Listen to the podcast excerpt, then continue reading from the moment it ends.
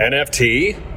WTF? We'll get into it after the intro. So the dilemma is this How are artists and creators like us, who were never taught the complexities and insider knowledge of the entertainment and arts distribution business, who take all the risks while the middlemen reap the lion's share of rewards? How do we take control of our artistic destiny, grow an audience of raving, die-hard fans, and manifest financial freedom for ourselves and our families, and yet still have time and energy to consistently release culturally meaningful creations? That is the quandary, and this podcast will give you the answers. My name is Jason Brenizer, and welcome to your phenomenal future. Hey, everybody, this is Jason Brenizer with the Phenomenal Future Podcast, PFP. Uh, really happy to have you here with me in uh, my car. You're listening to me from the past, I'm talking to you from the future. I uh, love that that's even a possibility. It's only been 100 years or so where that has been something that could be done. Not very long in the history of the human species, so it's awesome to be alive with all this technology, and it's just getting faster and faster. Today, um, I really wanted to talk a bit about the basics of what the heck an NFT is. Uh, you may have heard about this in in the uh, kind of digital art world where people are are selling JPEGs for ridiculous amounts of money. I'm talking, I'm talking, I don't know, buying a picture of a cartoon ape for a million dollars that someone else could actually just copy the image and use. You're like, what? Why? Why does that even work? Why? Why do people value that kind of thing? But we're going to back up a little bit and uh, really start from the, the beginning here. So bear with me if you know all of this already. Um, but uh, if you're an expert already and you know people that just don't quite get it, this might be the podcast episode for them. So I'll just say share this with uh, some friends or family that don't quite get it yet when it comes to blockchain, cryptocurrency, and especially NFTs. So let's go straight to the uh, the acronym non fungible token. I don't know if that's any more helpful than just calling something an NFT for most people, but what is a non fungible token? One of the best ways that I can describe this to uh, people who are not so interested, not interested, uh, not educated, uh, in this is is let's I'm going to go back to trading cards. Okay, um, so I'm just just you know back in the day. I mean, you could probably still buy them today, but let's just say you're a kid and you at the drugstore bought a package of baseball cards. And uh, maybe you got 10 of those in a little package, you paid a certain amount of money for it, and you didn't know exactly what you were going to get you could have gotten your favorite pitcher or you could have got you know newbies that you didn't care about. You just never knew what you were going to get. But let's take these look at these cards in and of themselves okay? Uh, a card these cards would be exactly the same size. They'd be made of the same material the same type of paper or card stock. They'd have approximately the same amount of ink on them. Maybe the picture of the individual baseball player was, you know, different poses and things like that. But for the most part, they were the same size. You were looking at them from a similar angle. They were wearing similar gear, except I'd be wearing, uh, you know, a jersey from the New York um, uh, Yankees, if that's, you know, my team. But, uh, you know, where someone else would be wearing the, the A's or something. But all in all, these things are very similar, right? If you just want to look at them at their base components and how they're designed so where does the value come from if it's really just paper and ink with a little bit of information on it? Is it the, the difference in the information? Kind of, but it's really more about how the people who care about baseball, so this is already a group of people that's smaller than everybody on the planet, right? It's mostly just Americans and some Japanese um, that are really into the game so you, you've just reduced the number of people that care about this paper. And then it, it comes down to what team you follow. So maybe where you're from, maybe where you were born. Um, those are often reasons why people would like t- one team over another. And then the, I guess, how good the people are uh, that the cards are for. So, you know, is it an all star or is it just someone who, who, you know, isn't very good? Is it someone who is super famous or just starting out? Like these are the ways that we would, that, that different people value different stuff. And of course, I might value someone who's on the Yankees because I love the Yankees and it doesn't matter, you know, so I, I may want to buy a card of a certain Yankee to fill out my team roster from a certain year where I have the 35 different cards that, that, you know, that last 35th card would be of a higher value to me because it would be rounding out something that I care to have as a collector, a full collection, right? So I may pay a premium for that at the end of the process where if I got that guy at the beginning, the first card, maybe it's not that important to me. And so when we talk about um, non fungibility, it's this idea that if I go try to talk to someone who hates baseball and try to try to give them a card so that they can fill my tank uh, of my vehicle with gasoline, they're just going to laugh in my face and say, "Get out of here, buddy." All right, is not fungible. That's what fungibility means. Is that I could use this thing universally. Uh, that's why money is considered um, uh, like the U.S. Uh, dollar is is something that is fungible my US dollar that I have in my pocket, my $1 bill, has the same exact value and use as the $1 bill you have in your pocket. Okay? So that that's one way to look at this non-fungible token. There is value there, but it's not a it's not you know, each baseball card is going to have a different value. That's probably the easiest, simplest description that I can give. Now, one thing that we have in uh, digital non-fungible fungible tokens is added added to that complexity is uh, terms of use in, in, described in a contract using um, programming. Okay, it doesn't matter what the language is or whatever, but it's it's given a certain um, given certain um, parameters at the beginning. There could be different uses for something later on. So let's say I buy an image. I'm going to use one of those apes again because it's it's uh, kind of what a lot of people have seen in the news. The Bored Ape Yacht Club was a series of digital art NFTs, 10,000 of them that are very similar to these baseball cards. They're apes in different poses and different hats and eyeballs and different smiles and et cetera, et cetera, et cetera, right? Okay.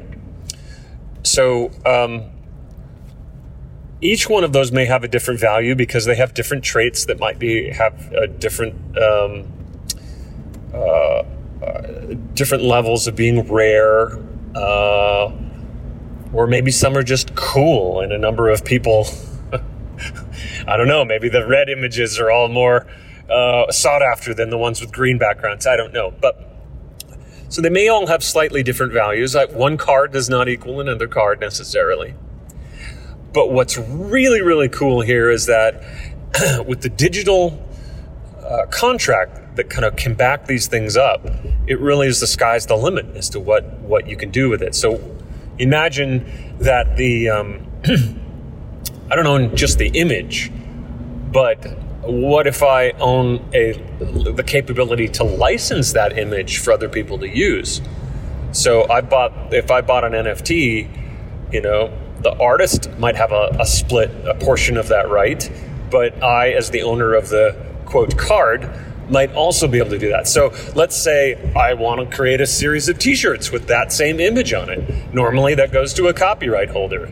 Well, here here we have this ability to split copyright or split rights um, on how you can use that image. So maybe I can use it to make t-shirts or other types of visual static art but what about animation?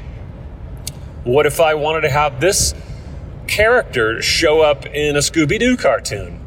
Well, that would be cool if maybe I had the rights to negotiate that with uh, the makers of Scooby Doo, and my Bored Ape could show up on one of their episodes, and I could get paid for that licensed right, and maybe the artist could too, right? So, not only are there different types of rights that you can delineate, but these contracts describe how they are are split between different um, rights owners. It's pretty freaking amazing. And then you could see how um, NFTs, multiple NFTs together, could also have expanding rights.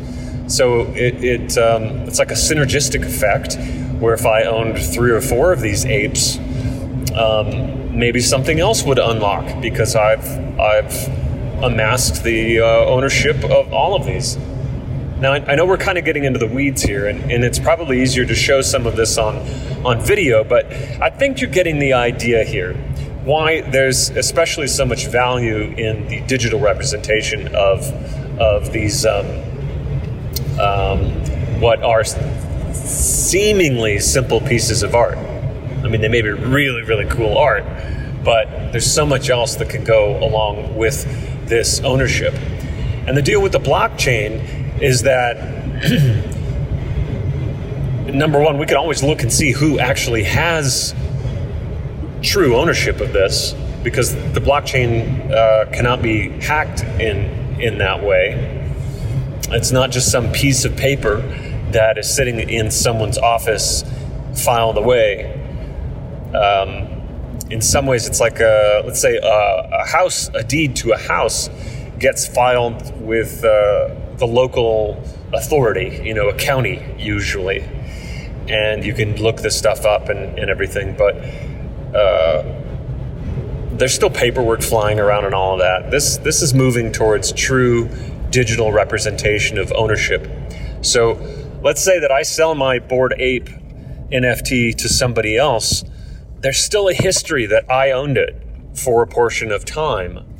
And so I could still be you know making money off of t-shirt sales because I was the one that owned the NFT at the time that uh, that that um, agreement was struck with the company that's printing the t-shirts so I could still be making money off of that while someone else now gets the future rights of how you would use uh, that that NFT so it's pretty neat because all of that is transparent on the blockchain in that it's easy to look up when things happened um, for all time for a given creation.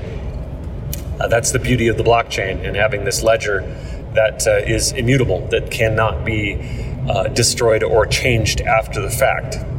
Uh, the blockchain does not lie, would be a good quote, I think. So I've rambled a lot on what an NFT is, but simply put, it's something that has value, but the value can change over time and it really depends on the group of people and what value they put on it. It's you know money is kind of that way but like i said my baseball card of ken griffey jr from you know his rookie year might be valuable on the market but only to the people who would care to buy that card. And more often than not I, am not going to be able to go um, uh, buy an appliance at uh, Home Depot using that card, nor using that card um, as uh, uh, as um, what is that term? Darn. Uh, collateral. That's the word I'm looking for. You would not be able to use that card as collateral and say, "Oh, well, this is worth a thousand dollars, so give me a thousand dollars credit here at Home Depot so I can buy myself a, a refrigerator." just doesn't really work that way. But with NFTs, believe it or not, there are new technologies coming out where I could, in fact, leverage the value, or at least a percentage of that value, and allow me to get access to funds based on um, this digital ownership of this very odd, non fungible token. So, that is my rambling, tiny little podcast on NFTs. I will probably refine this and be putting out uh, more clear information, certainly as I start building courses uh, to help artists understand how to leverage uh, this new world of blockchain, NFTs, smart contracts to be able to, to really build their audiences and be able to you know quit their day jobs and actually have a, a beautiful career um, making their art and uh, having a lot more control than they currently have over that now. That's the goal. And um, But uh, I'm using this podcast in many ways to refine these ideas, to help explore these ideas. I am imagining that I have another person sitting across from me uh, on the couch here of my little podcast Imaginarium and uh, what kind of questions that person would ask. And uh, it almost sounds as if I've been um, smoking something funny and having one of these rambling conversations with said artist. Uh, I'm not doing that, I promise you, when I'm recording these in my car, but I cannot promise you that if I am recording this elsewhere. Um, I try to be at least somewhat safe. Okay, we're done with my rambling podcast for the day. Hopefully, this was of some value. Like I said at the beginning of this podcast, even if you um, uh, you are an expert at NFTs and blockchain and you're listening to this, um, I still would love for you to share this podcast with a newbie out there who might not have any idea what blockchain, cryptocurrency, NFTs, smart contracts, any of those terms actually mean. Uh, I really want to get this information out to everybody I possibly can. I want to impact as many lives as possible, and I'd love your help doing that. Until next time, adios from some road, Austin, Texas. You are a phenom. A phenom artist, creator, maker, musician, painter, sculptor, writer, storyteller. But most of all, you are a phenomenal human being because I know you conquer fear. You defy age and bridge divides. You connect hearts and bring joy. You grow with purpose to heal your community and you embrace who all of us are becoming. Please subscribe to this podcast or channel to accelerate your success, and please share this episode with three friends who you know deserve a phenomenal future just like you.